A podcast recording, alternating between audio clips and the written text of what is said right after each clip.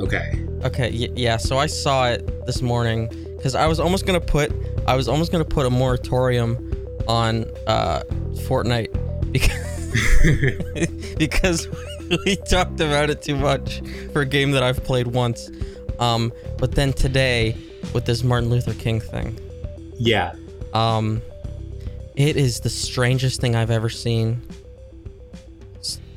So so so you you logged in? Did you did you see like did you see it? I just saw the announcement for it. I didn't jump in. I wish I had. I did not expect you to to to bring it up, but um yeah, so it's apparently like Time magazine collaborated with them on this. It's like a it's like a a walkthrough of um, Martin Luther King's famous speech, but it's apparently like alternate reality of some sort.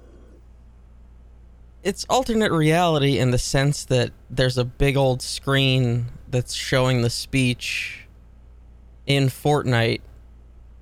And then so you have you have you have fucking Fortnite characters just in a field watching it Uh-huh. and then like solemnly clapping.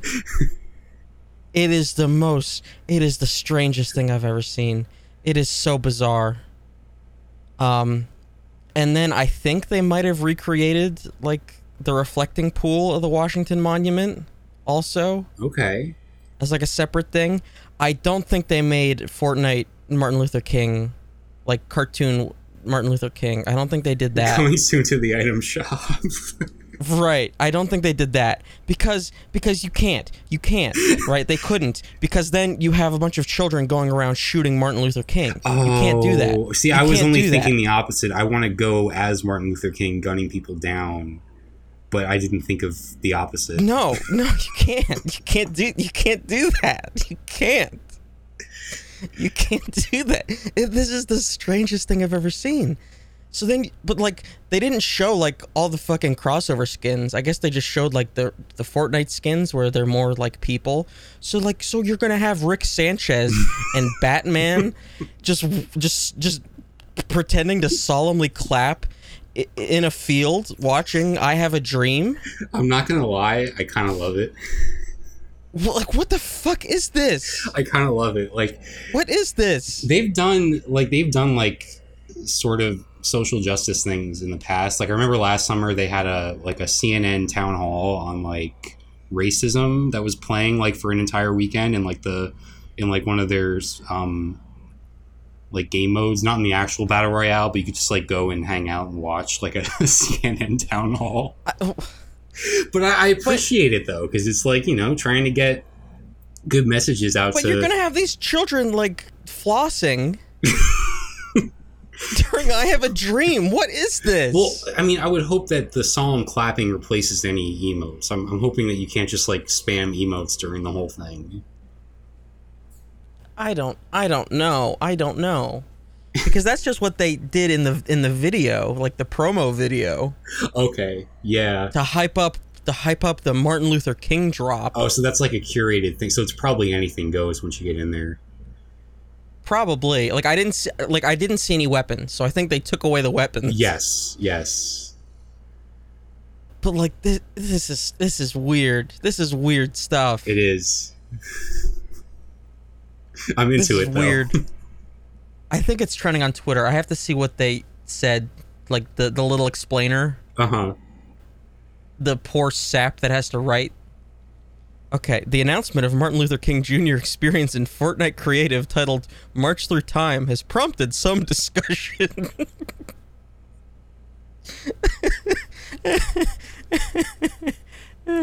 I almost want to be discussion. like, I, I almost want to be like, can we just like pause recording and just jump on this real quick? oh god. Oh my god. Yeah. I mean it's it's a nice it's a nice thing. It's a cool thing. Is it At least the intentions of it. what what what what is the intention? Just so you know, I don't know what they're intending. I mean, it's Martin Luther King. It's you know, what you know. Why wouldn't you want to have Martin Luther King giving a speech?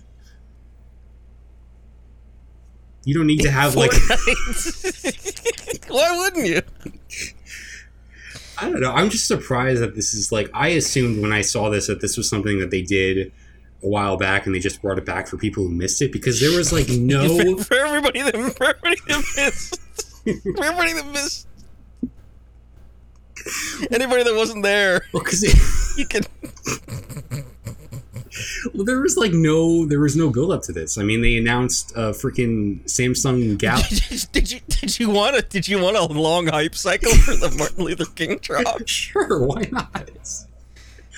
There was like a they announced like a Samsung tournament yesterday. Like I figured that would be the next thing, and and, and all of a sudden you have this pop up.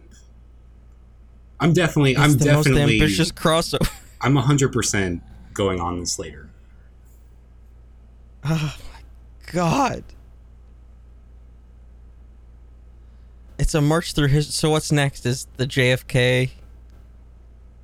Oh, to you, think it's going to be like knoll. a like a series? Apparently, that's what that's the impression I get. Mm-hmm.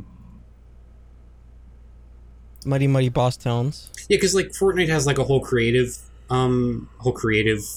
This is creative. I'll give him that. Oh no, no, no! I'm saying they have like a this whole. is creative. They have a whole creative section where people just make like all different types of like game modes, and some of them include just like walkthroughs and like you know yeah. stuff like that. So this this kind of fits with that sort of thing. But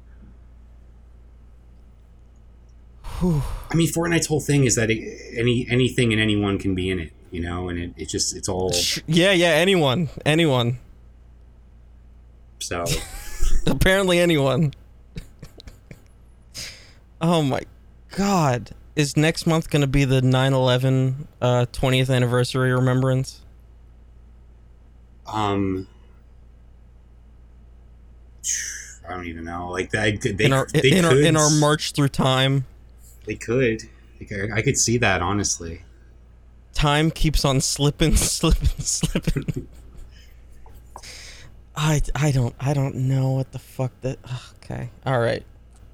Um. Th- this this I, I put this in as like what the fuck is this because I saw it today because this just happened today Mhm. um and it's it's already derailed Yeah.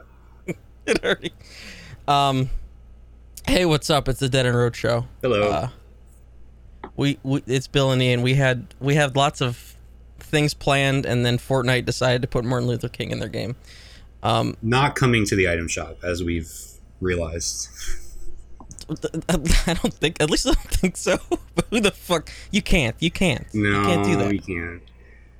You can't. Um, so yeah, we got some segments. I got a new segment coming up a little later uh, that I'm excited to try out. We'll see how it goes. Um, first up, um, th- this is your jam. Uh, we're going to be starting uh, a new. Uh, why don't Why don't you take it from here? Because this is your. Okay. Um. Well, the the one issue is that I haven't really come up with a name for it. Th- th- that hasn't stopped us in the past. No, it hasn't. Um. Because one thing that came to mind was um. Well, all right. Let me just explain what it is first. So, uh, we're recording this in late August, but um, I'm I'm ready for Halloween. I'm always ready for Halloween, but but especially like. So what I've been doing the past couple of years is I, I watch a lot of like horror and like Halloween stuff, like movies and shows and stuff all throughout September and October. I do a full a full 60 days. A lot of people do 30, but I do 60.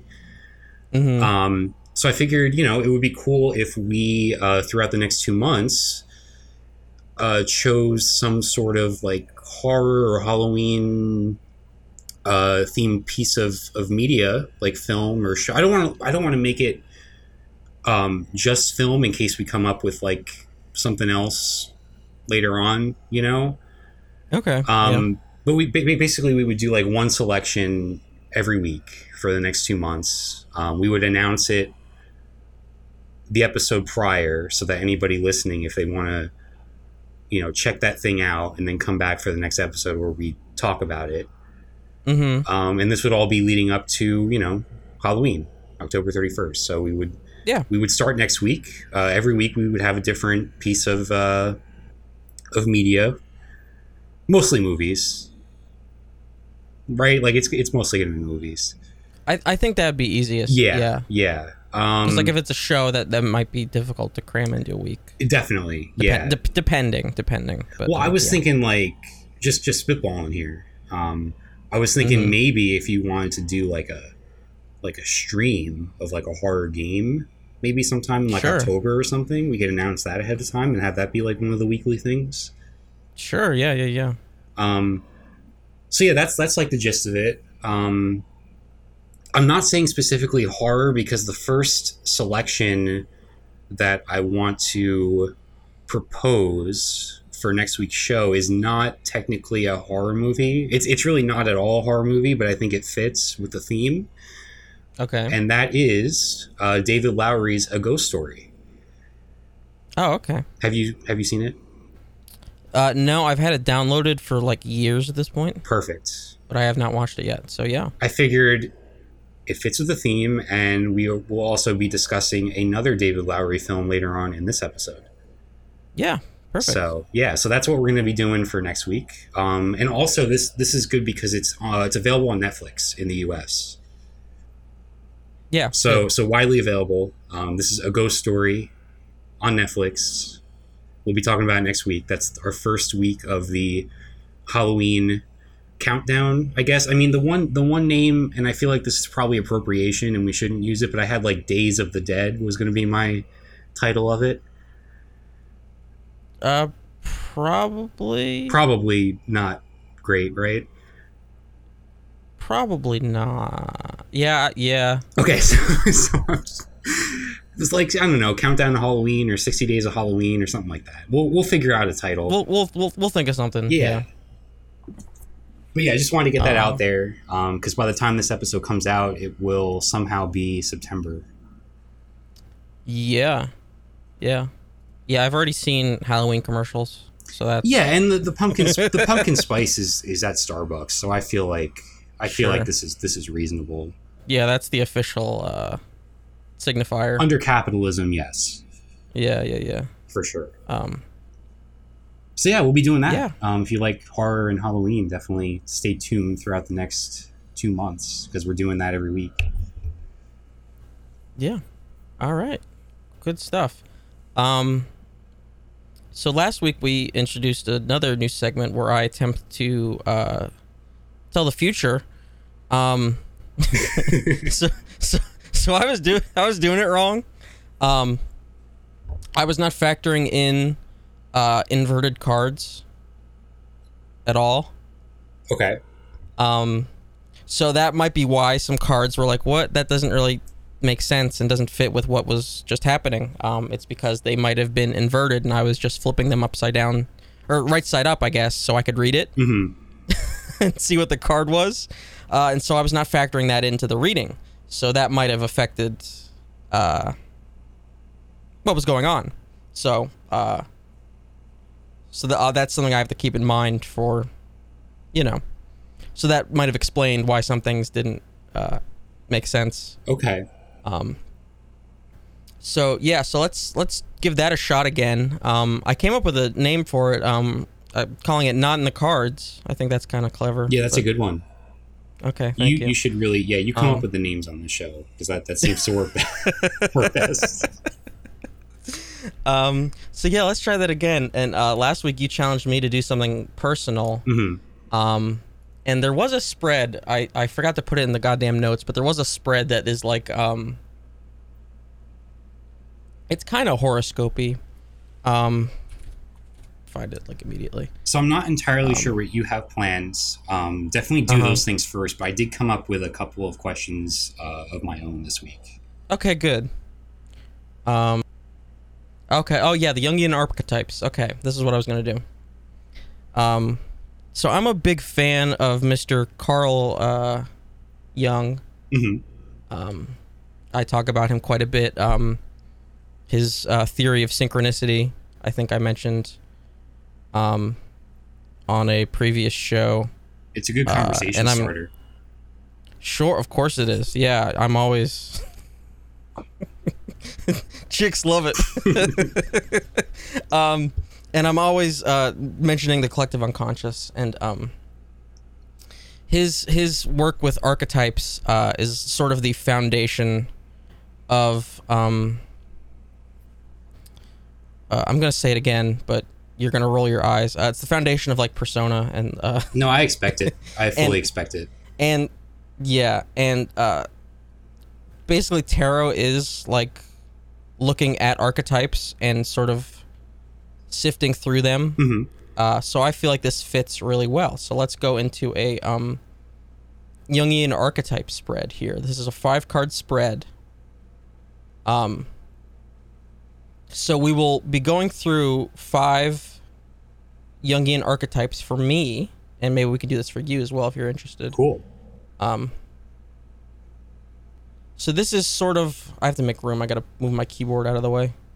Um, so I sort of make like an X pattern with the cards here on my desk. Um, so I'm going to find my persona, which is how am I being perceived? What do others think about me, and how does that affect the situation? Uh, my shadow, like what is um, sort of the hidden aspect of the persona. Uh, this says, "What am I ashamed of? What I want to hide, not acknowledge." That's sort of taking it dramatically. Um, the anima is sort of like the uh, the feminine aspect of the soul.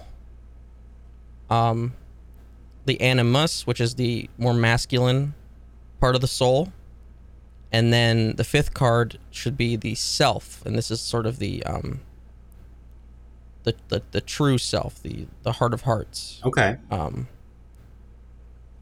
so let's uh, let's give this a shot here. Um, I did shuffle rigorously before the show, Good to but I am going to do one one shuffle once again, just so we don't get a bunch of cards from the same arcana again. Um, that sounded like a good one. Yeah, yeah, yeah. Uh, I have like pretty small hands, and the cards they're they're bigger than playing cards, so uh, I have to like really like focus when I do it. All right. Um. This is the first card, so this is my persona. All right, this is the Ten of Cups, and now I'm going to be using a different um interpretation of the uh, the cards here because I was not very happy with the um the the the one that came with this deck was pretty goofy as we uh, found out last week. Right. So I found a different um, sort of interpretations for these. Okay. Um, so this is the Ten of Cups. All right, so this is an upright Ten of Cups. So this is uh, friendship, happiness, and life. Let me get the full. Uh, celebration and abundance in families. Uh, mending and fixing of broken affairs. Uh, brought by jealousy, anger, and other negative feelings Hmm. Represents troubled and anxious emotions being fixed and settled as time goes by. Uh, sense of satisfaction and fulfillment when all these issues are resolved. Um, hmm. Anything uh, standing out for you there? So if this is my persona, this is what I sort of put out to the rest of the world. So you're you're Um, like a mender of relationships. Yeah. Yeah, I could see that. Um people people tend to come to me with their problems a lot for some reason hmm despite me being a sort of wreck of a person. um and I don't know why. I think it's because I put on like a front of being a very uh like calm uh Like well adjusted. I, I suppose, uh, even though I'm an anxiety riddled mess, but like I sort of like don't project myself that way. Right. Um, so I can I can see that. Okay. Um, okay, let's see. Card two is gonna be the shadow. So this is the the sort of the dual side of the persona. What what is what I'm hiding? Oh, this is this is this is the T. Mm-hmm. Yeah, Yeah, we're getting basically. the T here. Okay, the Queen of Wands. And this is also upright. Fondness, attraction, command. A sign of a person that integrates teamwork and camaraderie into all of his affairs. There's no I in team. Uh, an individual constantly supports and motivates other people to always do their best in everything they do. It is blooming with positive energy and optimism. With the appearance of a black cat on her feet, she seems to have a dark and negative side. This is closely linked to witchcraft, black magic, and enchantment. All right, here we go. Okay, okay. With regards to your finances, it would be better for to stay strong and aggressive with your financial decisions. Um, driven by blazing passion and desire to accomplish and complete the many plans and goals you have set for yourself. Okay. Sympathetic towards others and willing to extend your helping hands when it is needed. Okay. So, so these are all things that you are are hiding from the world. Um it's it's not it's like what I'm not um necessarily uh projecting or what I don't want to be seen. Oh, okay, Um, okay. So you're like secretly capable of all these things. Yeah, it's what I don't it's what I don't want to acknowledge. Ah, okay. But it's all like positive stuff. Uh potentially. I mean, I guess witchcraft is debatable, Yeah. but I, I would Um, view that as like a positive. Sure. Sure. Depends on who you ask, Um, I guess. Yeah. You do have a cat. I do have a cat. Yeah. um hmm, interesting. Okay. So card 3 is the feminine aspect of my soul. Mm-hmm. Let's see what that's going to give me. Okay, I think this is the first major arcana we've gotten. This is the sun. Whoa. I think that's late, like pretty late in the um, the major arcana. Um, sort of are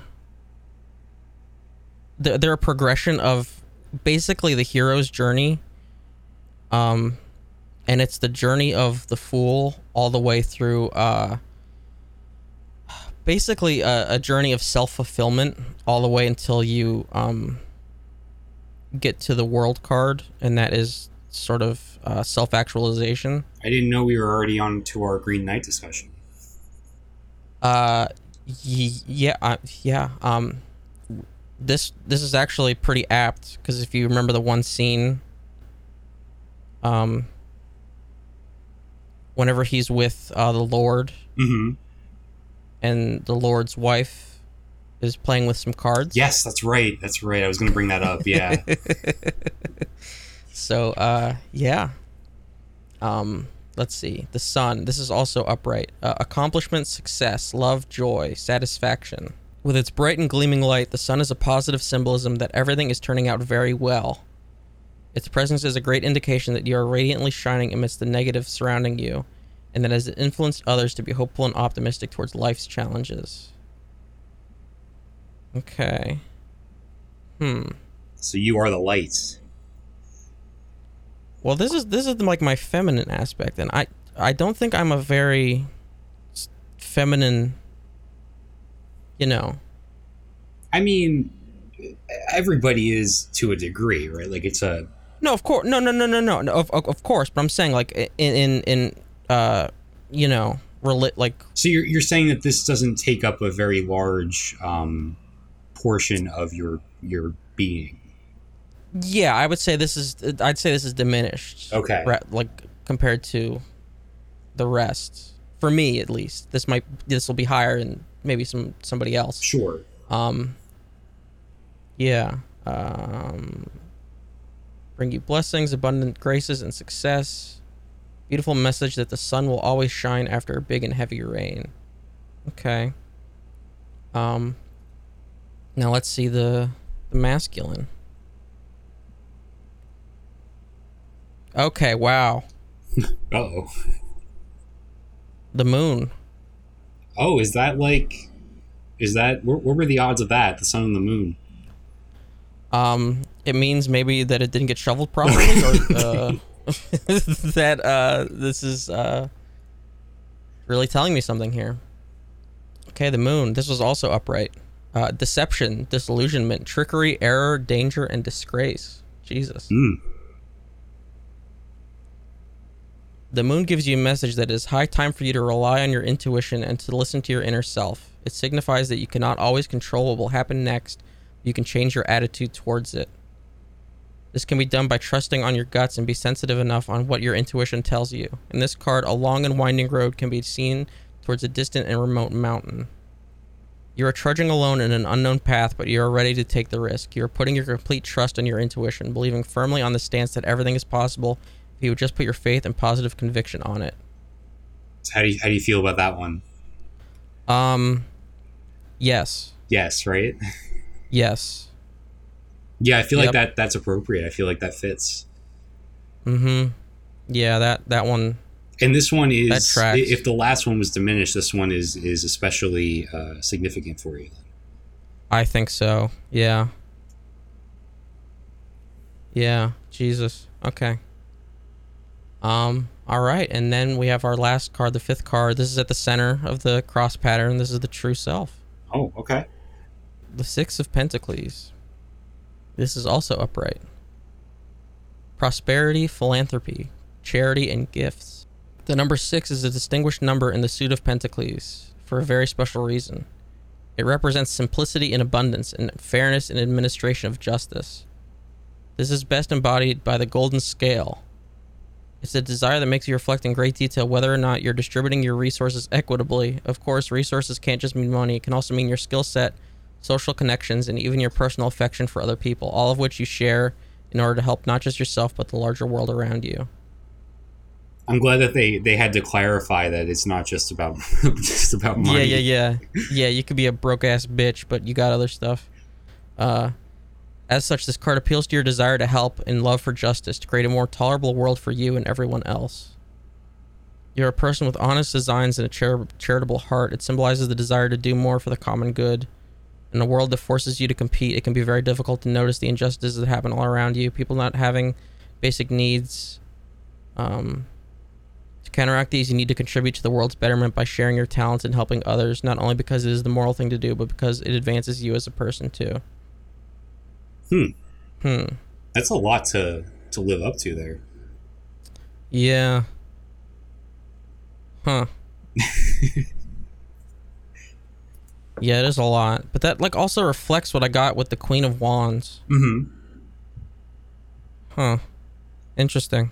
It is interesting. I think I think uh, I think it's onto something here. I think it's I think it's it's Yeah. matching up fairly well. You think so? Yeah, yeah, I'd say so. Hmm. Well, there you go. That's my uh, Jungian archetype. Okay, Yeah. So, so you had some questions, or I did. Um, now these were not about me. These were about like other things. Is that okay if I ask questions Yeah, about yeah, like yeah. Broader broader things? It doesn't have to be like a specific.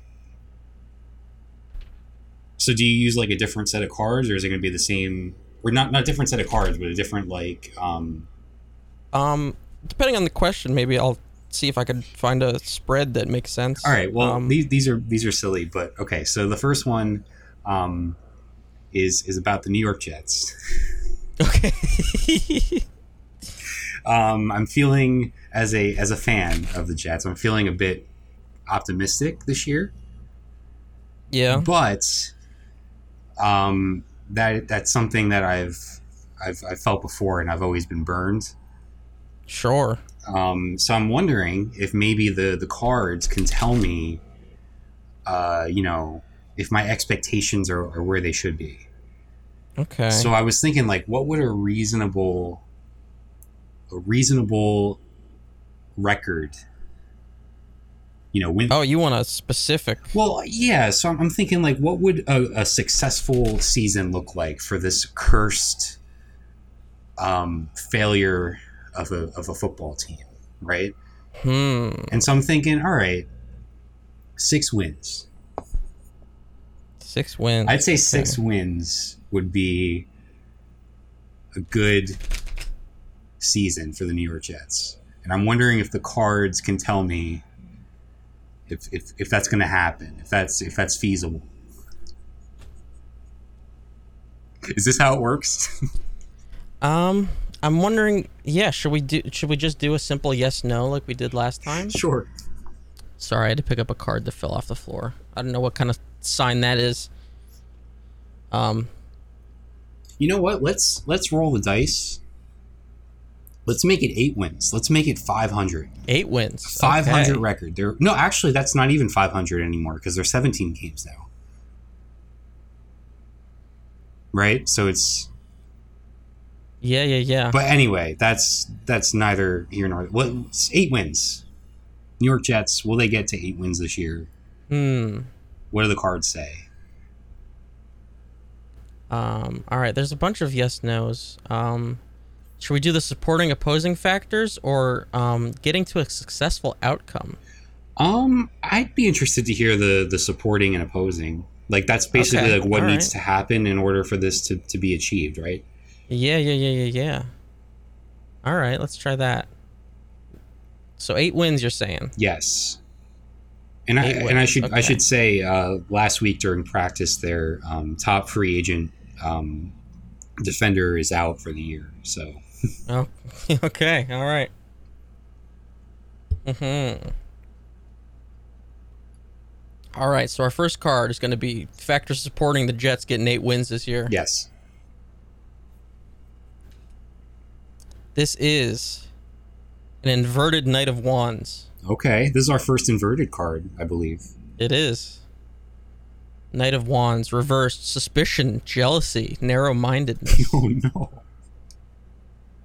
the presence of the Knight of Wands signifies spontaneity, ambition, and unpredictability. Oh, God. Unpredictability.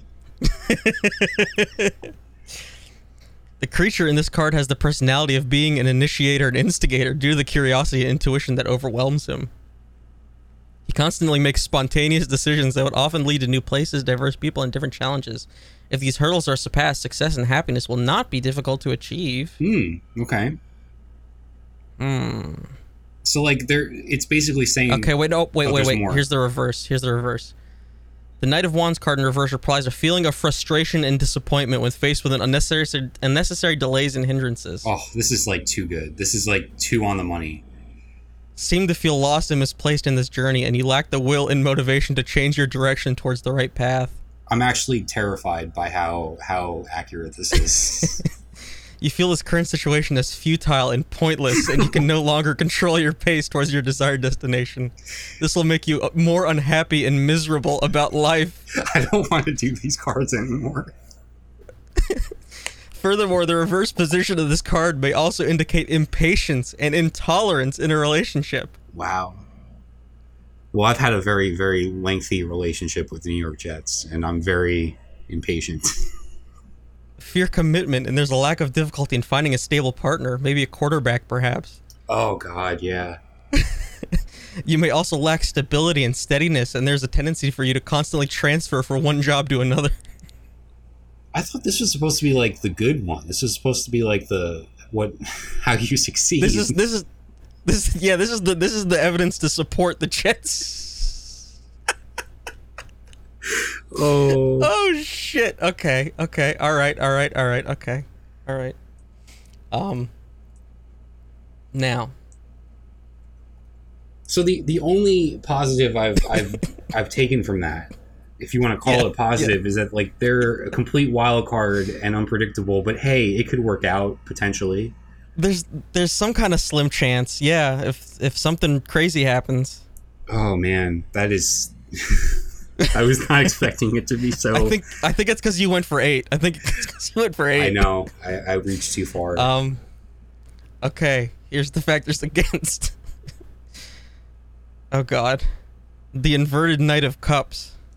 Okay, the Knight of Cups is traditionally linked to homecoming, arrival, and returning to one's spiritual abode. hmm It stresses the importance of having a clever and smart mind, and how powerful it is when combined with physical strength. Oh, okay. Okay, now let's go to the reverse. Oh, that wasn't the. Oh, That was just the general aspect about the card. okay. While it is good to f- fairly rely on your emotions and feelings, it is nevertheless damaging if you cling too much. The Knight of Cups in a reverse position indicates that you have been overly manipulated by how you feel and that your mood and volatility have greatly controlled your thoughts and deeds. You've lost the ability to make the appropriate action and you hastily jump into false and misleading conclusions.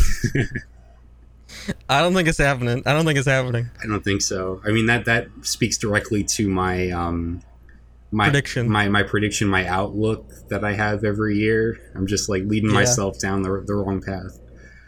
In order to resolve this dilemma, you must balance the use of your emotions with the right amount of logic and intellect. Oh my. okay. All right. And our third our last card here is uh I believe it's what you need to know. I feel like I know everything now. what you need to know the most. This is what you need to know the most. Okay. An inverted six of cups. All right. I don't like how every card has been inverted. The, I yeah, this is uh reversed friendship, disappointment, and past. Oh, don't talk about the past. The Six of Cups speaks of nostalgia, childhood innocence, and the joy of recollecting the past. I was Okay. six years old when I went to my first Jets game. You have become too attached with the past. There is a difficulty in moving on from this phase, and you have become too devoted on thinking about it. Oh, 100%. Your happiness seems to be dependent on your history, and it feels impossible for you to detach from these memories. At least one day a week. In order to move forward, it is best for you to view it as an inspiration and not as a habitual addiction. Wow. Always remember that there's nothing wrong with being overly sentimental, but do not let this volatile emotion consume your future. I mean, it's a little dramatic, but I, I understand the message. like, you know, it, it, I'm upset for a few hours every Sunday during the fall. Like, we don't need to get too carried away here. But I, I do, I do, I do Uh. appreciate the warning. Like, I, I'll take all this into into consideration. Um, honestly, I'm glad. Oh, I'm glad we did this because, uh, you know, now I know what to what to expect. Yeah, Um, that was that was that was very good. That was that was very good. that was a good reading. Yeah. I don't think we're gonna top anything this week with that. I know. I know.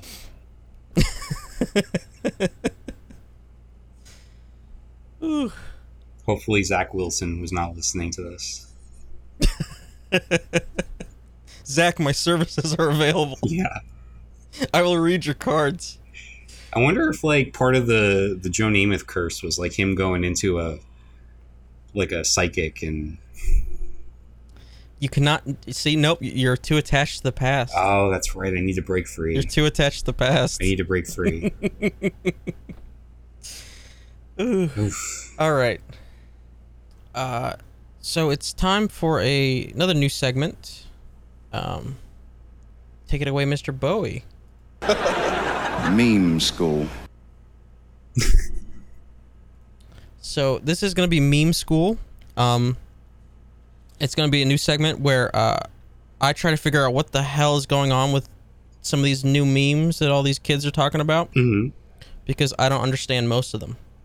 Now, I don't know if you're aware, um, but the the really bad song from the mid 2000s, um, "Airplanes" from Mr. Who's this Bob featuring Hayley Williams. Mhm. Um, I don't know if you remember this. I would I you, would uh, uh I would I have a bit of a problem with you saying it's a very bad song I said pretty. bad. It's pretty bad. well the chorus though the Hayley Williams part it's catchy as well. yeah, hell she's fine. yeah it's catchy I guess. and also it's Um, isn't it like of it's it's I looked it up it's 2010 so it's not as What did I it's not as old as you as you're making it seem That's 11 years ago. true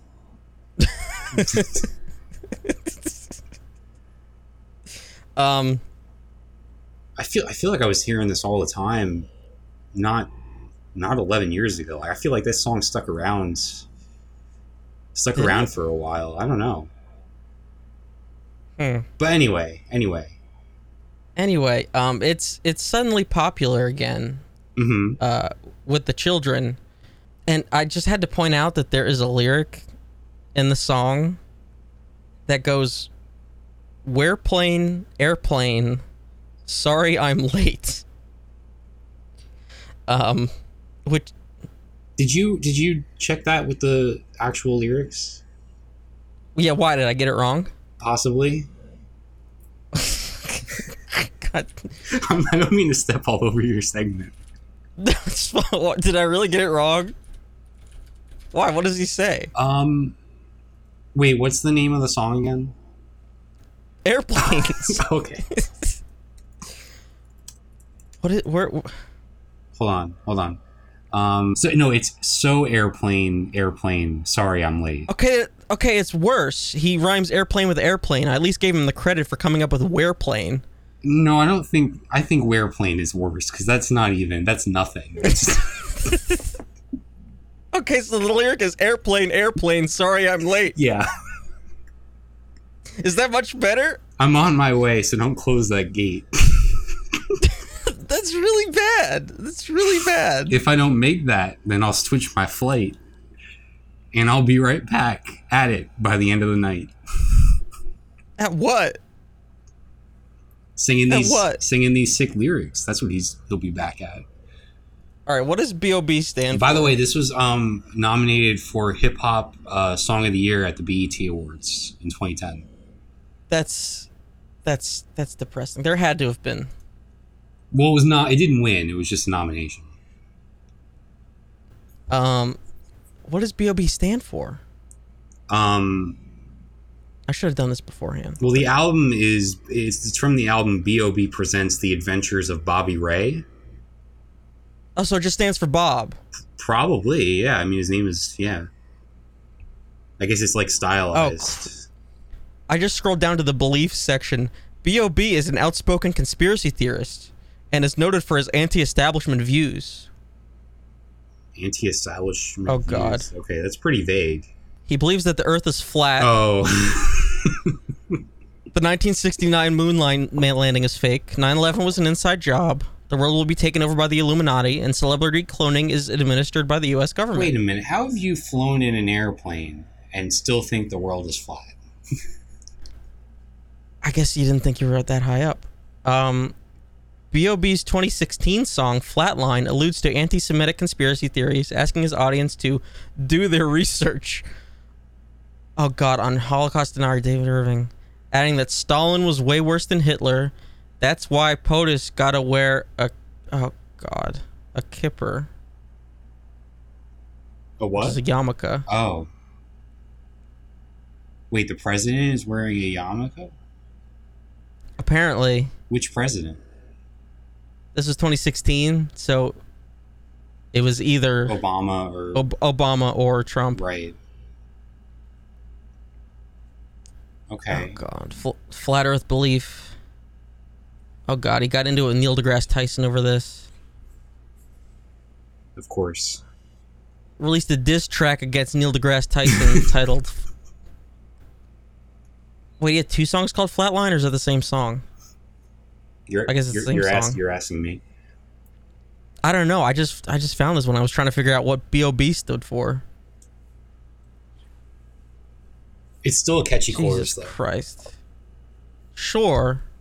The, the part of the song that he didn't do. Yes, exactly. In September 2017, B.O.B. sought $200,000 in donations to launch his own satellites to verify the shape of the Earth. Shortly after seeking the original $200,000, B.O.B. upped his request to a million dollars to cover the cost of many test seeking drones, weather balloons, and satellites. So this is what he meant by do your own research. This is what he meant by uh, do the airplanes look like satellites in the night sky? oh. Holy shit. Okay, anyway. Is he So- gonna is so- he gonna sail out and try to discover new lands next? Maybe, maybe he's gonna get up on a balloon like like you do in Spyro on the PS1 and go to a new area. Oh man. Um, we're playing airplanes. but yeah, Uh, coming back shit. to the to the meme part of it though. yeah. Okay. So, so the song's suddenly popular again.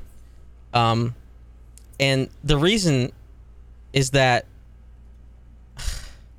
it comes from a combined ship between the characters of Mordecai the bird from the Cartoon Network children's show regular show hmm and Twilight Sparkle from My Little Pony Friendship is Magic. Okay. So the couple was shipped originally in 2012 in a piece of really uh, poorly drawn fan art depicting the two singing airplanes by B.O.B. the chorus. Can we uh, pretend the airplanes in the night sky are like shooting stars? I really w- wish I had a what was it? I really wish I had a wish right now I or could, whatever. I could, whatever re- the, I could whatever the- really use a wish right now. yeah, yeah, yeah. Wish right now. Wish right now. Yeah. So that that that was the original thing. It was in 2012. Um and the the ship is known as Mordetwi. It just combines their names. It's a Brangelina thing, you know. Right. And this is I have the most up I have the most up to date references. this this ship has persisted f- till now for like a, almost an entire decade. So, uh, not really. It just sort of spread again in 2019 from a TikTok of a dude like singing airplanes again. hmm And then last year, a YouTube video of um, doing a mod like combining like the the audio of the song with the poorly drawn fan art went s- sort of viral last year. So then people started redrawing the fan art using the using the song in like their own art style. And so that kind of went crazy. Um and then somebody made like a 3D animation of the, of what the what the original drawing was depicting hmm between the two characters. Um, and so the original ship was actually not from this image; it was from a fan fiction, um, written slightly before, and that's what created the Mordetwi ship. Right. Um, and so then it, that like the, the the fan art of the ship blew up on DeviantArt. But what combined uh, the ship and airplanes was this image that became a meme. Okay. So then it culminated uh, last month, July 31st, whenever somebody tweeted, um, th- tweeted the 3D animation and said, "I maybe it's good that Hayley isn't here to see this." Um, and Hayley Williams saw that and quote retweeted it and said, "I really don't get this, guys." Yeah. Because why? Because why would she? Why? Why the fuck would she? Right. How do you be? How do you begin to explain that? How does And so something then, of like course, it's this just- even catch on? Because it, it requires you to to know about these two different like um franchises. I don't think you. I don't think you need to know all that much. Really? I guess you just have to be of age to have watched regular show and know what My Little Pony is, Okay. right? I guess so. Like, because obviously we're too old. But why is it funny though? Because it's a bird and a pony singing a song from ten years ago. Uh huh. I don't know. I, it's it's it's very strange. Yeah, so like the beauty of the TikTok algorithm is that I've been on the app throughout this whole thing and I did not even once come across it. Yeah. So so you just have literally tens of thousands of people sending Hayley Williams these memes because she said she didn't get it. yeah. And just send her more of them and then she'll understand. Right, right.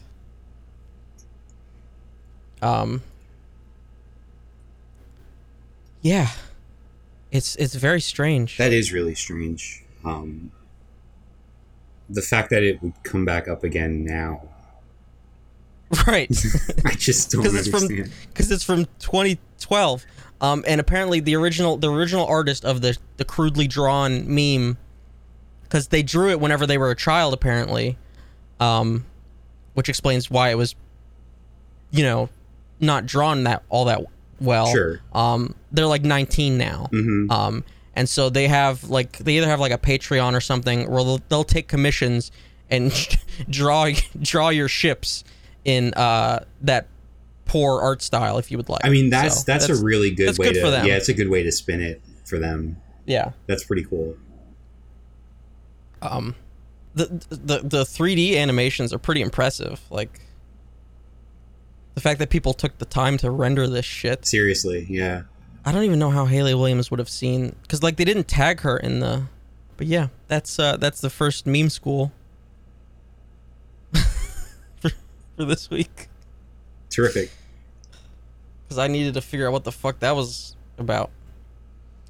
Um, Never would have guessed it. No, no, not at all. All right, so we've had Quiet Place 2 in here for like probably like a month, Yeah, and we should probably talk about it. we should. Especially because I bothered to watch it. Um, Yeah. Oh, I'm so sorry that you bothered and that it was such a, a right, bother for right. you. all right, all right. Um, yeah, Quiet Place 2 is a movie. Mm-hmm. You're you're much higher on it than I am. I, okay. So you want me to? Uh, Or do you want me to say what I thought about it then? yeah, Okay. Um. Well, I mean, I should start off by saying that I was a big fan of the first one. hmm I think you liked it quite a bit too, right? I did. Yeah. What did was like the only first one. time that you saw it? Was when we saw it in the theater. Yes. Oh, okay. I had I had downloaded it again with the intention of watching it like as a proper watch, and I just never did. We had a we had a rough theater experience with the first Quiet Place. Yes. Um, if you've if you've seen the movie, you know that uh, it's it's very um, Quiet. it's very quiet. Um, it has what I, I think is is quite innovative, like sound design and sound mixing or whatever you want to call it. Um, like I just I was really impressed with the way they use sound and silence in, Mhm. in the film. Um, and so we saw it in the theater, and what you get in a respectable with a respect a respectful crowd is just you get a lot of popcorn chewing. Sure. sure you know stuff that you can't avoid. But what we got were a group of uh, teenagers in the in the last row and they were shouting out all sorts of stuff during the film. Um, i remember one specifically was like a character is giving birth Yes. in like a bathtub and I think I oh that's right. And then uh one of the teens yelled out, "Is she on her period?" Yes. Which which I health class has failed them so tremendously. i know that's it could not have been more clear what was happening um, but this teenager had to let that one out for everyone to hear i guess they thought Yeah. they were being funny. And that was just like one of the examples. Like it was a rough time. Yeah. um, so i actually was able to i, I saw it again in the theater like a month later. Did you? yeah i went with my mom. And we i think we had like a we had like a deal where it was like you get a free ticket. It was like buy one get one or something. So it's like we might as well I think I did, did we complain and did we get tickets for that? No, that was for Afterwards? a different one. Um, we Oh, complained. that was for Tomb Raider, wasn't it? no, it wasn't Tomb Raider. It was uh, it was at Astro. It was the um, Brad Pitt space movie, It's the Daddy Issues movie. Oh yeah, yeah, yeah, yeah, yeah. Yeah, there was like all sorts of stuff going on in that showing. Um, and then we got free tickets, and then we saw a Joker with the free tickets, and I honestly would have just, I would have rather just not have had the tickets, to be honest. God, that Brad Pitt movie was so fucking forgettable. I, I mean, I liked it. I, uh, it it it happened. Yeah, I enjoyed that a good a good amount. Um, but anyway, that's not what Astra. that's not what this segment's about. It's about Quiet Place. Yeah, yeah, yeah. Um, I just don't want to get off topic. Yeah. Um, what was I saying? Yeah, so I saw first Quiet Place. Uh, second time in the theater. It was full redemption because it was like a perfect, perfectly quiet environment. Really great movie. Sure. Um, I think the only the only issue I had with it was like it was a bit contrived, especially in one part where it's like a character has a very easy solution, but for some reason doesn't. Yeah, I know that's probably going to come up again, but doesn't doesn't know how to implement that solution, even though they should because they've learned about it, and it's like oh, and that's just all all in the service of like having a conflict happen. Yeah. Um, so that was like the one weakness of of the first Quiet Place, and I feel like that happens again in the second one. Y- yes. Yes, it does. Specifically, I mean, I guess we'll get into spoilers because it's kind of hard not to. Yeah. But like there was with with the the son in the second movie there's a, a, whole sequence with the son where he goes outside and his like one job was to say stay underground and watch the baby Mhm. but he can't help himself and he gets himself into a really sticky situation. And that's like the inciting thing of like everything falling apart after that you know Yeah. it's like oh they couldn't have they couldn't have come up with anything more clever to to set off the, the sequence of events here you know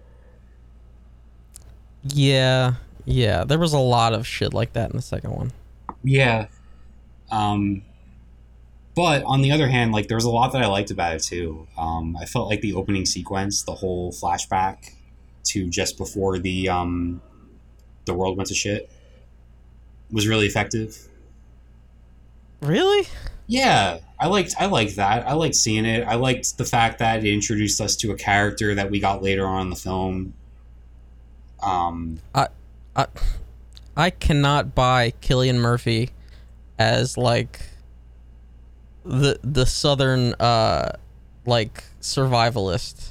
no, No, I don't know. not at all. It kind of worked. Not at all. I thought it kind of worked. no, You know what I really like him in a yeah, him in a beard is like it just looks it looks ridiculous, and him without it is also like he's like in a in like a weird cosplay. Like it's it, no no.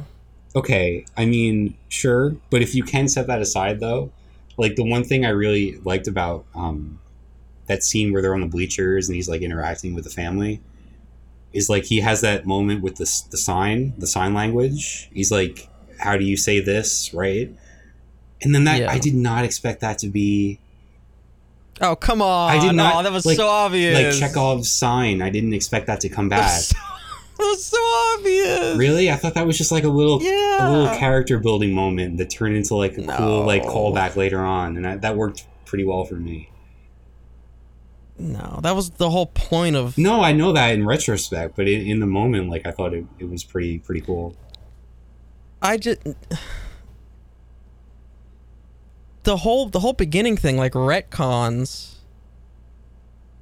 Like, and I, and I'm not trying to be like. I don't know, like comic book movie fan or whatever. I mean, it's like, a genre film. I th- I feel like there's overlap in in sort like some of the storytelling like devices they use and stuff like that. like at the beginning, John Krasinski immediately knows that they're going after sound. Um, immediately. is it is it right away? Yes. Doesn't he pick up on something like something one of the monsters does, and he's like he he learns it very quickly. he he just knows immediately. Oh, okay. And it's like, how did you know that? But then in in the first movie, like he's got that whiteboard and and he uh, like uh, just like the the worst ambient. That was like the dumbest thing in the first movie was like he's got written on the whiteboard. It's like, what is their weakness? And it's just got like sound written everywhere, Well, okay, yeah, that that like was the worst environmental storytelling. Yeah, but I didn't really take it as that. I just took it as like, okay, there's a terrifying creature flying around, jumping around, and you just don't want to make any noise because you don't want it to know that you're here. Like that's a pretty reasonable response. No, no, he was like trying to be. No, he he like knew it was it was bizarre, Okay, and it was like, wait, how do how do you know? I mean that's fair. It's fair. Um, definitely, de- they definitely like uh, sort of. because that was such a big thing in the first movie, It was. and it's like, yeah, figuring it wait, out. how? how yeah, you you know immediately. It's like that takes out so much of the like stakes of the first one. hmm Is that you knew the whole time? Yeah, that's fair. But like what I did like about the the whole opening sequence though was like the spectacle of it I thought was directed really well. Like the way they navigated the um the town and, and the action sequences. It just felt more like it felt more grand than anything that was in the first movie. And I feel like if you're making Yeah, but- if you're making a sequel like this, it just uh, spectacle in that in that way makes sense at least to start it out because it's just it's different from what they had in the first movie. You know? Yeah, but it it made the it made the parent it made John Krasinski and Emily Blunt like they were action heroes from the start. Yeah, no, I agree with that. Actually, yeah, that's that is that is the downside of it. I feel like they didn't really fully think that out.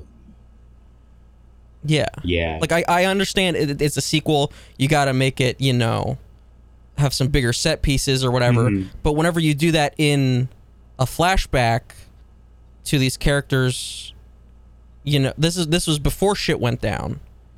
yes, But then it's like, no, you're like acting like superheroes here. yeah. But then again, like I mean, you could argue like these are the people that ended up surviving when most others didn't, right? So it's like maybe they just have like that Yeah. that intuitive like Um, sense of like being able to navigate situations like that.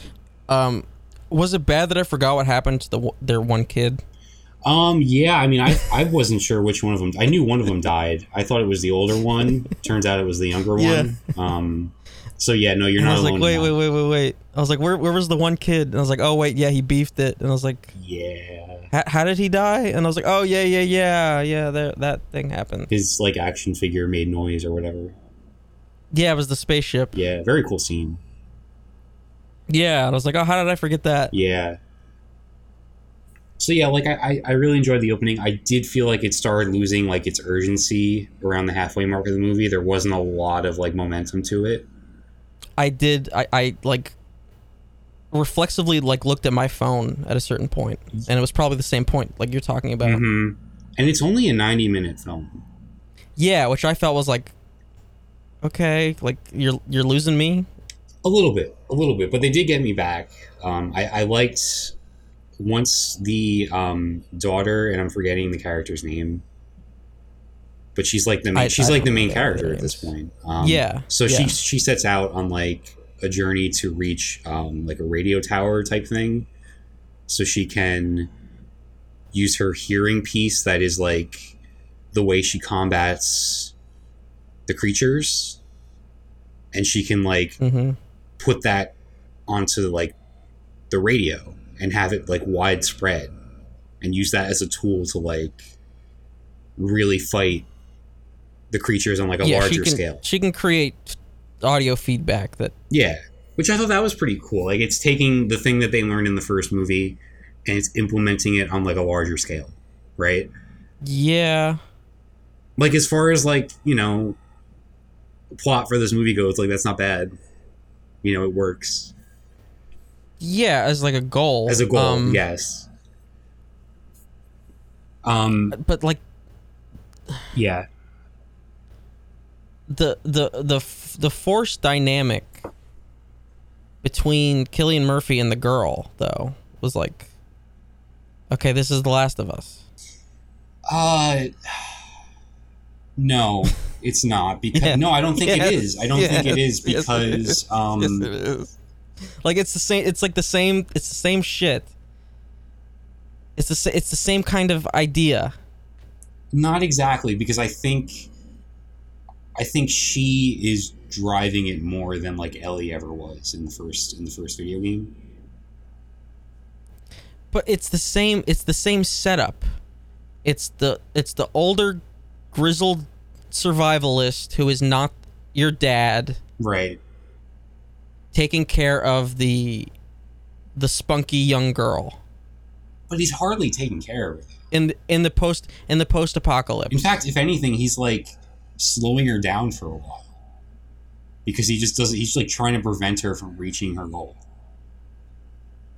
You know? just at the beginning, and then and then immediately he's like, "Okay, let's go." Yeah. Like No, like, like I, I get, I get what you're saying. I just feel like it didn't like beyond just the characters being who they are and having that set. Like it just doesn't doesn't resemble The Last of Us very much. I just- beyond that. I just don't I just don't know why we needed Cillian Murphy at all.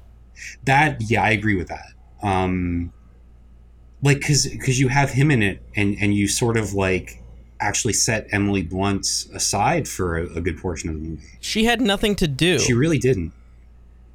And I figured, you know, with the way the first movie ended, she would be the main character.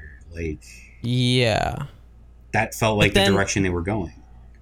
But then they realized that they saddled her with a newborn baby. Yes. So she's got to deal with that. But then they were like, "Oh, okay. Well, then just give her give the newborn baby to the other kid for like a half hour." Yeah. Yeah, so it's like they they, they found a They solution created to that they anyway. created problems. Yeah. Like they have the trunk for the baby, so it's like okay, you can go places. yeah, Kill, so, like- Cillian Murphy was pretty unnecessary. Yeah. Definitely agree with that. Um, I did really like the confrontation that um, he had with the the boat people, featuring Oh God. featuring Scoot McNairy. Was he in that crowd? no, he was like the main. He was like the leader, and he was like the one that he was. Oh, I couldn't. yeah. I was checked out of that. I was like, oh God. well, I mean that that scene Here we go. that scene worked for me. We gotta we gotta be world building cannibals. All right. Well, the the reason that scene worked for me was because it took that stereotypical like post-apocalyptic confrontation between like a group and like somebody traveling, right? Like you've seen that before. But in this case they can't talk, right? So it just like adds like a different dynamic to it, and I felt like that was pretty pretty effective. Eh. That was really the only scene where the sounds really played like actually elevated things for me. Like the first movie I loved the sound design and everything and this movie just, This one they didn't give a shit. it, they just didn't seem to care. Um, this was really the only instance that I could come up with where I was like, "Oh, that was that was pretty cool what they did with that." They only cared whenever they were in Cillian Murphy's bunker, whispering, where I had to turn on subtitles, even though that was the one place they were safe. Yeah, I know. I know. That was the only time they cared. the the claustrophobic part of me was I, I was I like the um the whole underground setup he had with the uh the door The furnace? furnace that locks from the outside. I'm like that was really that was pretty effective. Yeah. Um, pretty cool like set piece. Um yeah, so like after that he he finds like the the others from Lost.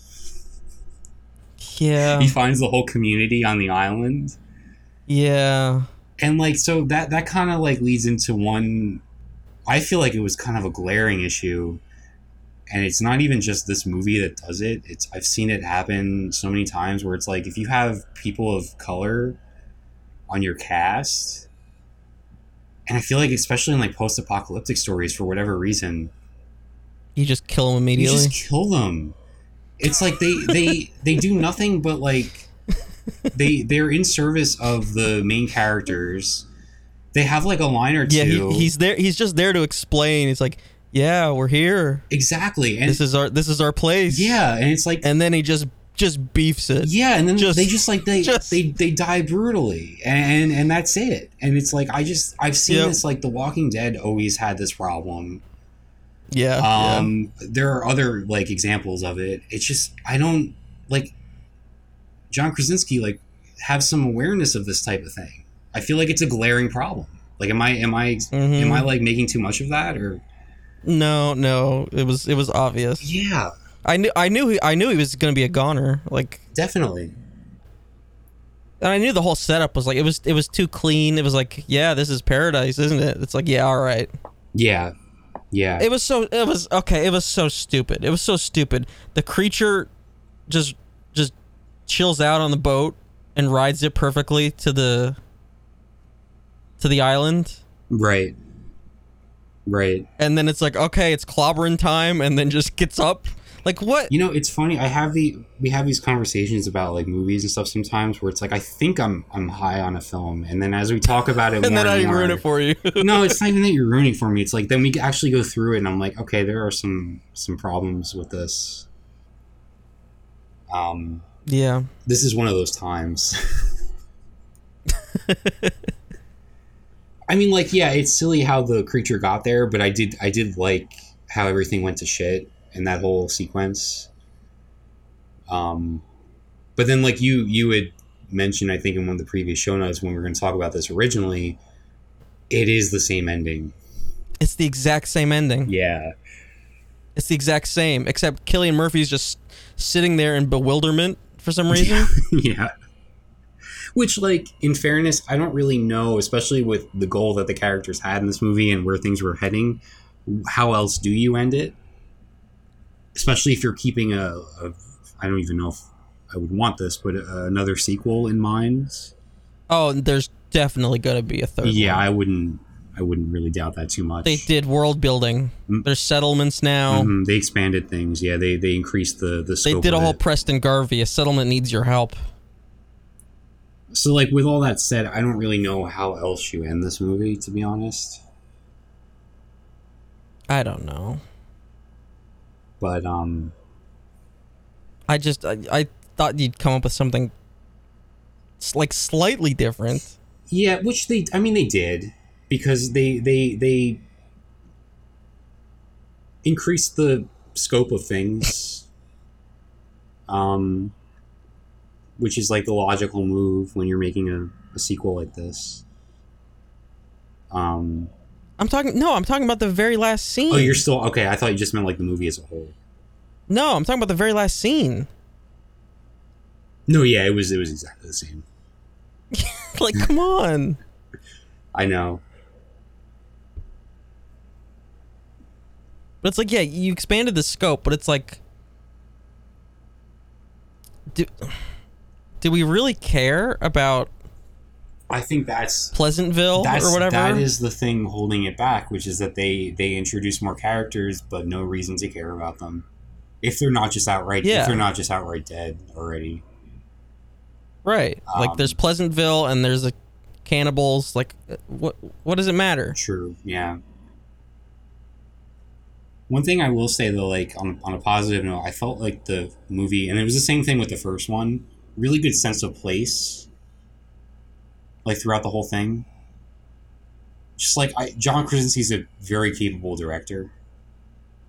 Like that's obvious at this point. He's just a very good director. In in Yeah. terms of like actual like just the like filmmaking from just like the the craft of it, right? Like yeah. if you forget if you forget all the storytelling issues, like the craft is is very good with this. He this he movie. needs he needs to work with a writer. He needs to definitely, definitely. like he he he- he had one trick and he did it in the first movie. Yes, that actually So sums it up pretty well. to- Yeah, he he needs to he needs to work with a writer. hmm And then I did take some notes and expecting to talk about this a few weeks ago. I, I, I one of my notes was like, "Are you kidding me with the feet?" oh yeah, that yeah yeah because this would have been because we we had run into a couple weeks in a row where we had some somehow stumbled into like feet discussion on the podcast. yeah and no no this would have marked this would have marked like the third time in a row where there's like because there are close up shots of of yes the feet in this movie and it's Yes. just like it's too much. It's too much. There was, there was a lot. There was a lot. yeah. And for some reason don't I, have that for some reason I have not Penny's boats. I'm not sure what that was. I think I guess that was with the creature on the boat. I don't know. There was there was a lot of boat stuff. And I was getting lost vibes with that community. There was the, the yeah there was the one Cillian Murphy line where he's like I found a boat. ah, so maybe that that, was- that might have been it. Yeah. Yeah.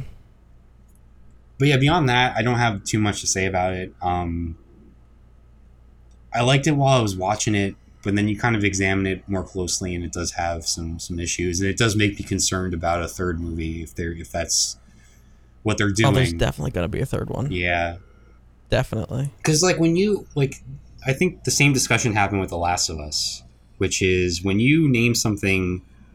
A Quiet Place Part Two or The Last of Us Part Two. It's sort of like Mhm. it sort of like really reinforces that this is not just a sequel, but it's like a, a real continuation, like an important continuation of the first. Like a like an intended second half. yes, Yeah. and like wi- in the case of really both of those things, um, just no, like it, it, it was something that you did after the fact Right. because of the success of the first one.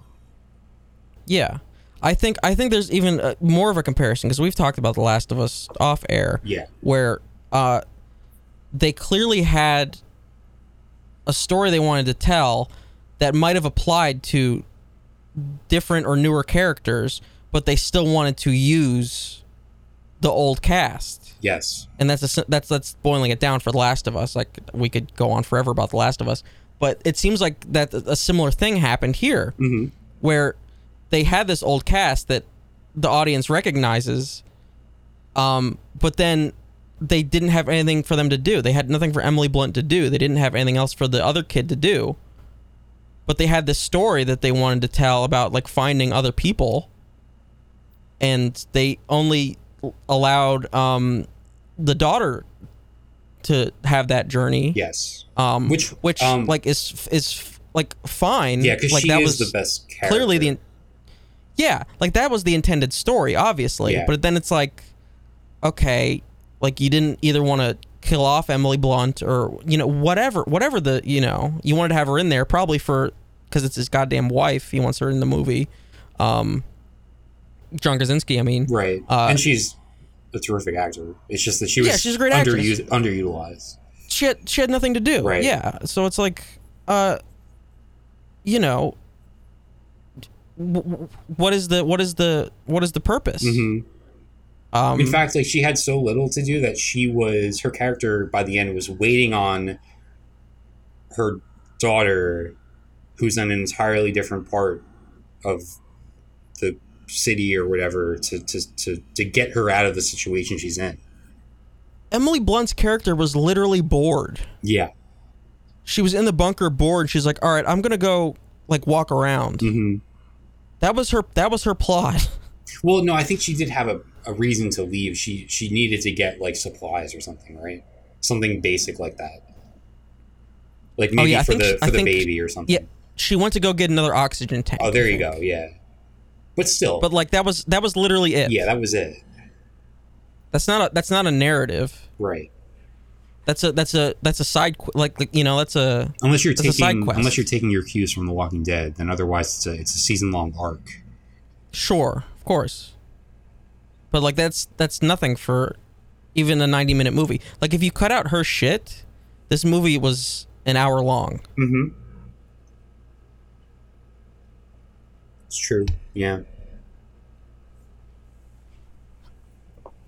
Still definitely recommend the first Last of uh first Last of Us. The first uh well, um, that too, but yes, that too. The first the first Quiet Place. Um although if you're listening to this Mhm. all the way through, you probably either you've probably had to have seen them, right? Because otherwise none of this really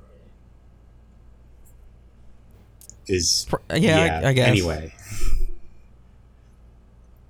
But yeah, that's that's Yeah. about all I had on it. Um it is a movie. It's a movie. It is a movie. Um. Speaking of movies, Yeah. Green Knight. Uh. Do you want to set this one up too? Uh sure. Yeah. Um The Green Knight is the latest from A24. Uh it was a movie that was supposed to come out I want to say like the spring of 2020. I think so. um, but then was held because they wanted to get it out in theaters, which they did for a brief period. Um, and then it came out to uh, VOD last weekend, so we got a chance to see it finally. Um, it's from David Lowery, uh, who you might know from his most recent movie was Robert Redford's final performance, um, "The Old Man and the Gun," I believe is the title of it. Mm. Um, and then the one before that was the Ghost Story, which we uh, should be talking about next week. Mm-hmm. Um, he also made another film uh, called "Ain't Them Bodies Saints," which is like sort of like a a crime, like on the run type film. So he really he's he's very much into like genre films, but sort of like art house genre and sort sort of like uh, taking what your expectations are and sort of flipping them Mm-hmm. you know, and that's very much the case with the Green Knight, um, which I think is has to be his strongest work to date, in my opinion. Mm. Um, just like a absolute stunner of a movie. Um, That's incredible. yeah. So, if you don't know anything about it, it, it it's uh, it's about King Arthur's nephew who goes on a I guess you could you could call it a hero's journey, but it's very much like a subversion uh, of a hero's journey. Mhm. Um, basically, on Christmas, uh, this Green Knight comes in on a horse and, and challenges anybody there to uh, to a duel, or, or not not a duel so much as like a he offers them just like a free strike to take Yeah. to take at him. take a take a shot. Take a shot. Uh, gets down on one knee and just just give it your best shot. And um, but the on- but the only stipulation is whatever you give me, I'll give back to you in a year. Right. And so, like, at this point, if we're going to talk about this movie, I think we have to also get into spoilers. So, like, at this moment, um, I want to mention, you know, Well, okay. So I don't believe that like this is a, a originally a fucking poem in Middle English, all right? It's Gawain and the Green Knight in Middle English. yes. So spoilers for a poem that is so fucking old uh like Sure. But I didn't, I did not know the poem going into the movie, though. And I feel like that's going to be the case with a lot of people, sure, right? So, but it's like no, I know what you're saying. I just mean, like, in, in the case of like specific plot points of this movie, like if you haven't seen it yet, which is a good chance you haven't because it just came out a week ago or two weeks, I guess, when this podcast comes out. Like just just a heads up that we're going to discuss some details. Yeah, but I think okay, so like I I know the plot of the poem. Like I studied the poem in college. Well, not everybody has So- a fancy English degree. I but no, I, obviously, but like so here's my point is that spoilers will not impact your like viewing of this movie. There are Oh, is that all you were trying there aren't to say? really Yeah, there are no there are no really spoilers for this movie. no, Like, totally. it doesn't it doesn't matter for it is my actual point. yes. So um, don't let our discussion prevent you from, even though we are talking about the plot of the movie, the plot is sort of Secondary. secondary to what this is. Yeah. Um, No, that that's that's because very true. because it's because it's a it's it's an adaptation of um, a piece of art that is so goddamn old that it doesn't matter, and it's part of uh, a history of oral tradition that it's supposed to be retold over and over and over and over again. Um, it's a fairy tale basically. So like, it doesn't it doesn't matter if you know the the the, the very simplistic plot beats. Mhm. Is my point. Okay, yeah, that's that's a good thing to point out. Um, it's very true. I feel like that's like any good fiction should be spoiler proof to a degree. Yeah. Because like if anything is like, oh well, you've ruined that now because I know this thing that happens. Well, then maybe it didn't hold up on its own to begin with, right? Sure, but it's just like like spoiler culture has like just kind of soured a lot of people's ability to properly talk about media in in any kind of like meaningful way. Mhm. But it's like it's like saying like oh you can't sp- like spoilers for Romeo and Juliet. Like like you know what I mean? Yes, yeah. It's like it's so it, this is so classic. This is so old. It's it was written in Middle English. It's it's something that it's it's it's written in a dead language. Mhm. Like like come come on. Come on. Right. Uh yeah. So okay, so somebody who studied the the poem, I think maybe you should go into what you thought about this adaptation because you know more about like the background and everything than I do. Yeah. Calling it a subversion is pretty apt in the way that the original poem is part of a uh, tradition of it being like a romance and but it being a romance means something different for the time that it was written. Um, it was written in a tradition of stories about uh, Arthurian legend where knights had to be these pious and virtuous uh, men who had to resist temptation and sort of be these uh,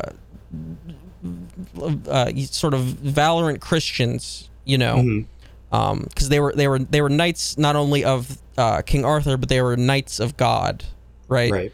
Uh, so that's sort of what the story is about. It's it's it's a fable about like resisting temptation, and um, so the way in which this adaptation um, plays with that uh, very well, because like the the original is like so basic because it's something that you would tell children and you would tell in order to impart a very obvious moral um, about how you like oh knights are not supposed to lie and you know knights are supposed to um, you know keep their virginity you know right? Like basically like shit like so that. So were there less beheadings Um, in the in the poem? Uh, no not at all Oh, okay. no no uh, the, the basic plot is essentially the same Oh, okay. Because based on what you're It's- saying, I was thinking um, maybe some some things were added in that regard, but No, no, no, no, no. Um, it's also so. Uh, the original poem is also part of a tradition of. Um, they call them like beheading games, and there are lots of poems and stories that are about like these sort of games where somebody's like, "Hey, try to chop my head off." oh damn. Like the, there, there, there are there are a bunch of them, and um, Gawain and the Green Knight is uh, just probably the most famous example. Okay. I suppose, um, of one of these stories. Um, so it's just, just sort of like the oral tradition where people would um, twist the stories and make their own, and whether it's all like kind of the same story, and they would just add bits and pieces where they wanted to impart their own moral or whatever. Um, that yeah, there there are lots of poems and things that are just like part of a genre of like beheading games. Um, so yeah, no, the original is uh, has just as much beheading. This is fascinating because I like don't have any of this background. I didn't have any of this background going into the film, and so the only thing Mhm. I really had to compare it to was just like the typical hero's journey, right? And what it was Mhm, doing, mhm. what it was doing, like in contrast to that. Um, Yeah. But yeah, this is like all this stuff I had no idea. Yeah. Um so like there uh the poem itself like its basic plot is like it's like I said it's it's very obvious because it wants to impart its its moral and its story to you. Um so there are some things that the like the movie almost expects you to know this sort of thing. Um so there are uh like I I believe in most translations of the original um they just make it obvious that uh that everything is sort of done by Morgan Le Fay Mm-hmm. Um and like she's pulling all these tricks and that sort of thing like in the original um Morgan Le Fay is basically like she turns into all the characters that Gawain interacts with Mm, okay. um, and so she's the Green Knight. Um, and so like the movie sort of takes a step back and um, like there's like this coven of witches, um, and I don't I don't know if originally Gawain is King Arthur's nephew. He might just be like a knight. Just someone who happened to Um, be selected on that day. Uh, he it wasn't like he was random. He like chose to do Chose it. to do it. Yeah. Um, yeah, and I don't I don't know if it was Christmas. I think it just might have been a feast. Oh, okay. So there so there are details like that um, that the movie sort of you know imparts. Um, and it, like like in the in the uh, in the poem, he is a knight. In the movie, he is not a knight. Yes. Yet. Yeah. Um, which is uh, sort of a major detail that the the movie adds. Definitely. So there there there are things like that. You know. Um, Yeah, because the just the the, basic- difference between him being a knight and not being a knight is so important to the, the character in this movie. Oh, it absolutely is. It absolutely is. Yeah. Um. Yeah. So, th- so, so there are details like that. Um. But yeah, it, it the, the movie totally subverts the. uh Um. You know, like this is, Gawain has to be this upstanding, you know, virtuous. Uh, cause, cause, cause in the in the in the poem, he's resisting all these temptations right. you know the the, the lord's wife um in the in the movie you know how he says like i'm going to go hunt and everything i bring back you have to give me what you received right so that that happens in the poem as well um but every day gawain is receiving uh like he's resisting but he's still receiving kisses from the wife Mhm. and so, in order to be uh, virtuous every day, Gawain returns kisses to the husband, the Lord. Oh man, and the way they turn that around. Yeah. And and change. Yeah. Okay, so I appreciate that whole thing even more now. Mhm. Wow. Yeah. Um, but at the same time, like by the end of the movie, Gawain is still like he has still done his duty as this virtuous man. He has he has received what he's like meant to receive in the game. Like he's he has completed the game, even though he's sort of um gone through this whole thing of like kind of being a scumbag, right? Mhm. um, compared to what he's meant to be as a knight. Um, there he is. He's there. He he's holding up his end of the bargain. He's ready to take the blow finally. Mhm.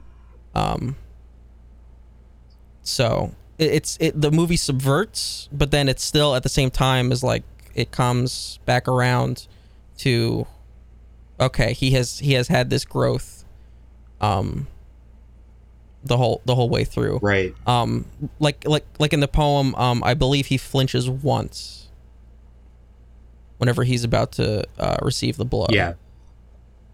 um No, yeah. I mean, in the film, he is essentially he's he's clueless. He doesn't know what he's doing throughout Yeah, like this entire journey. Um, and you know, the ending is of course much much bleaker than I'm sure the message that the poem is is giving out. Right. uh n- no i'd i'd say it's still it's still the same it's just the um the way the like the the path that gawain takes to get there is just different Well, how Right. do you how do you inter- I guess how do you interpret the ending of, of the movie? I interpret the ending as all right, Gawain realized like this is this is what he has to do. He still has to hold up his end of the bargain. Mhm. Like that's that's what it means to be a knight. Is that he can't he can't shy away from this. Okay. Um, Yeah, yeah, yeah. So in that sense, it's like he is still fulfilling. Yeah, Yeah. yeah. that's what I see. Um Well, what are the what are the uh, consequences of of him finishing the game in the poem? Is there like any aftermath to that? Um Does he like return think- as as like a, a noble like knight now, or like what's what's the deal there? yeah. Yeah, he does. Uh uh Morgan Le Fay uh, transforms out of the Green Knight into, you know, however she presents herself. And it's basically like, well done. He gets a pat on the shoulder. I think he actually gets nicked hmm by the Green Knight rather than him just like not doing it. Um, So and So- and everybody's like, "Oh, Morgan, you you wily witch," yeah. and that's kind of that's kind of it. So then, the similarity is where, where things stayed the same here is is him coming to his conclusion of what he has to do, right? But like the Mhm. difference, I think, and and tell me if I'm wrong, is like, I guess the the movie or the the way that the movie um, views like his journey. Not not how the character views his journey but the way the movie does and like what was the point of it and what's the point of like anything? It's almost like nihilism in a way Yeah, right? And i feel like that that couldn't have been part of this children's story right? It's not the end is like you do this thing and there really was no purpose or meaning to it only what you thought it would be. And oh it, it's it's not what you thought it would be and the alternative is is not any better so you might as well just do it. You know what i mean? Yeah, I suppose. Yeah. so in that way i think it's a lot Um, more bleak and it's it's a much much darker ending to to lowery's interpretation Yeah, I suppose like he has the conversation with the Lord and um he's trying to like figure out like he's basically talking about the purpose of it. The Lord's asking like he's like so like what do you hope to get out of this? Mhm. And he's basically like um honor. right And the Lord is like so you'll do this thing, go back and you will be honorable because of it. hmm And he's like yes. right. And so like that's just that's just that's just a commentary on the whole genre of this tale. It's like oh just because you do a thing? Yeah it's like what is honorable about this? What is honor? What does any of it matter? Yeah. It, it doesn't it turns out. You know? Um, Mhm. which I, I just really appreciated that. I thought that was like a great a great conclusion to it and it was in line with everything that he was doing throughout the journey because like every turn it, it really just like plays with your expectations of like what's going to happen like they have this this long take of like him setting off on his horse with like just like the beautiful like landscape behind him and he's going on this great journey and like five minutes later he's just like bound up because of like some kids he ran into and he's like completely Yeah. helpless and he's he's yeah the, he- the shit the shithead kid from killing of a sacred deer. Yeah who by the way um i just saw an article about him. He like was the victim of an assault. Yeah somebody like assaulted him outside. He was like staying at a hotel. Yeah. And he was hospitalized and he apparently uh, suffered some facial injuries. Um so i, I hope everything's okay for him because that that was yeah because he's he's fucking fantastic oh i know and, like he's everything. he's brilliant in everything that he's in um so that was that was a shitty Um, story to read but um yeah but yeah, so it's like you know your expectations of going on this journey, and then the first encounter is like you just failing completely.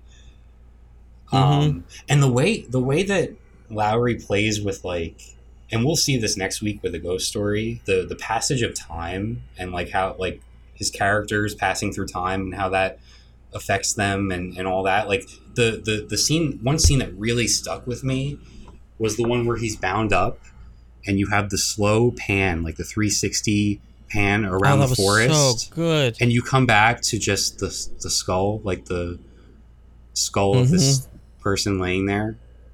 Just like such a terrific Yeah, piece so of like foreshadowing, and oh, it was just so good. yeah But yes, like you have that, and then you have like the encounter with the um, spirit in the like cabin that he comes across, and the way that Mhm. plays out, and like the there was like a moment of like comedic relief, like very dark comedic relief in that, which I don't even know if I got like the character motivation right here, but it's like so he's talking to the spirit who is n- you know not a person, no longer alive. He realizes that it's a spirit and that it's from somebody who this woman who has lost her head because she's been like terrible things have happened to her right? I won't go into specifics because we really don't need to. Um but terrible things have happened to her. She's lost her head. She wants him to like retrieve it for her at the bottom of this river or lake. And he's like he turns to her. He's like well what do i get in exchange?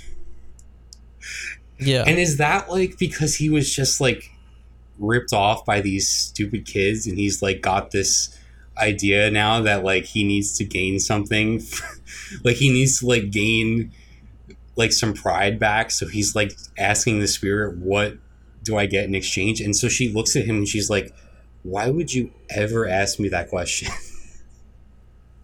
Yeah, it's it's it's like like why would you you just The- heard about what i went through. Why would you ever ask me that it it's part of the tradition of um like y- you know at the beginning where um Arthur asks him he's like tell me a tale about yourself Mhm. and he's like I don't fucking have any dude right you know and so like he's just surrounded by all these knights with all these deeds and he's like doing something for the fair maiden and she gives you a token yeah you know yeah and so he's just like, "All right, well, are you? What are you gonna give me if I do this?" And she's like, "Why the hell would I give that? That it's just a subversion of that whole thing." And he's like, "Well, shit, I guess I should do it." Uh, But then he's like, "But like, he doesn't even realize at that moment." This could be something that does give him like this is an honorable thing, you know. He's just, just- doing something for the sake of it. hmm He's so But he he's so tied down by the tradition and what he's known. Yeah. Wow, yeah, it's such a smart movie. So yeah, it really is. Yeah.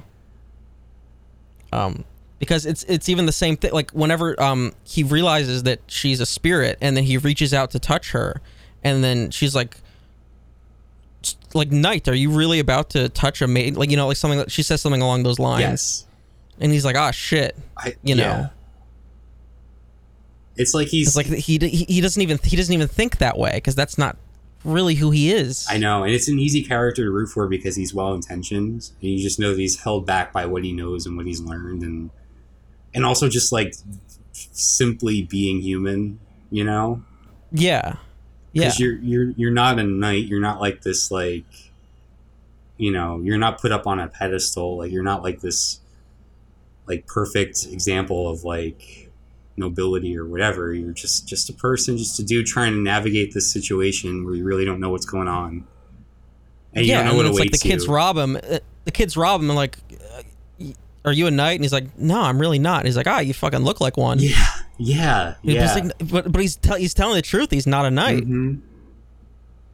But like, you know, what are they gonna do? He's got he's got a shiny shield, you know, with the Virgin Mary on it. yep like, ah, you look a lot like a knight.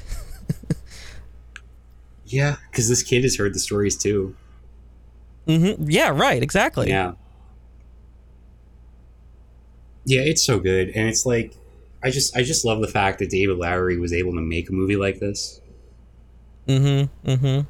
You know, because like with, you know, utilizes like CGI, and it's it's an epic fantasy, Right. and it's it's from a very like art house director, and I just feel like this is Mhm. not something we get very often. Um, No, yeah, like I think the last thing that sort of made me, you know, it reminded me a lot of like early Del Toro with like um I guess Pan's Labyrinth, you know. Mhm. Like just like the like the smaller scale sort of um epic wonder yes. of certain moments just just like just like the design of the knight itself um because because like the, like the poem it just says oh a green knight whatever that means it just says a green knight. Right. you know?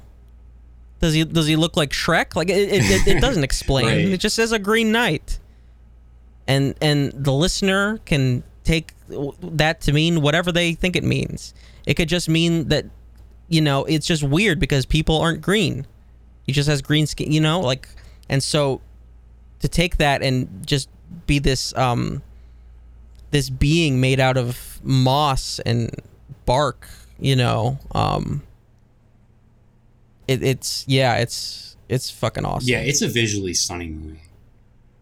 mm-hmm. um like for all the talk about like old poetry and like all that stuff like it's just it's also an incredibly entertaining and engaging movie you know mm-hmm. um oh yeah it just like works on every level Yep. And it's also my new favorite Christmas movie, and I think it's going to be like a new. it's going to be a new tradition for me. Um, Yeah. because I love I love things set during Christmas. I don't know why, I Mhm. just do. Especially things That that aren't actually Christmas exactly movies. yeah that's the distinction like things that aren't Yeah. actually christmas movies and things that are like darker and and and like actually take Mhm. advantage of like and this you know christmas was much different in medieval times than it is now so it's not the best example but it like takes the christmas like spirit and just like but you're you're dealing with like really heavy shit and it, it just like amplifies it No, right? Yeah, like that means something. That is like a holy day. It is the birth of Christ. It's not, you know. yes Yeah. like Um, the final season of mr robot was like just incredible um, for many Yes, reasons yeah, but yeah. also because of its christmas setting Yeah. it just elevated the whole thing Yeah.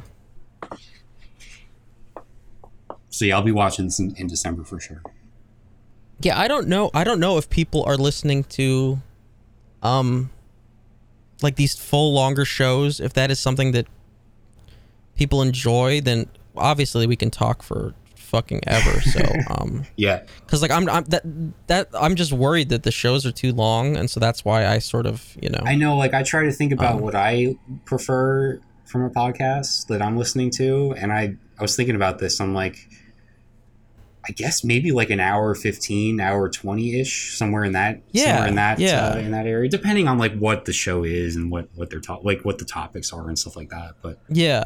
like it depends Um, yeah, so if people stick around this long and they're like okay with that, then obviously you know we can do that.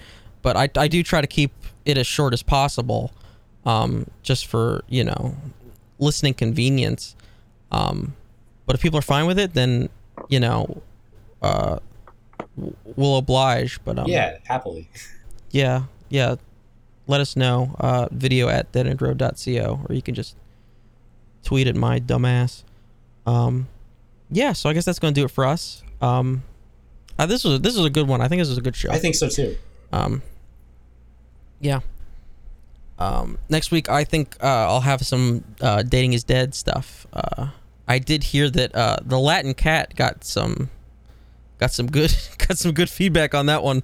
So okay uh, look forward to that thank you to thank you to people that checked that out. So yeah, uh, you can follow me everywhere at Dead End Road, Facebook.com slash Dead End Road TV, Twitch.tv slash Dead End Road TV, uh, YouTube search Dead End Road TV. If you want to give us a subscription over there, if we get hundred, I can have a custom URL so I can read that off nice and clean. That would be pretty cool. Yeah, I don't think I have any other reminders this week. Uh, just uh, watch a ghost story if you're interested in that yeah, Ghost Story. We're gonna be talking about that next week. Uh, and Dating is Dead, and uh, see what else we can dig up. Um, maybe another tarot session. We'll see if time permits. Um, yeah, thank you for tuning in. Really appreciate it. We will see you in the next one.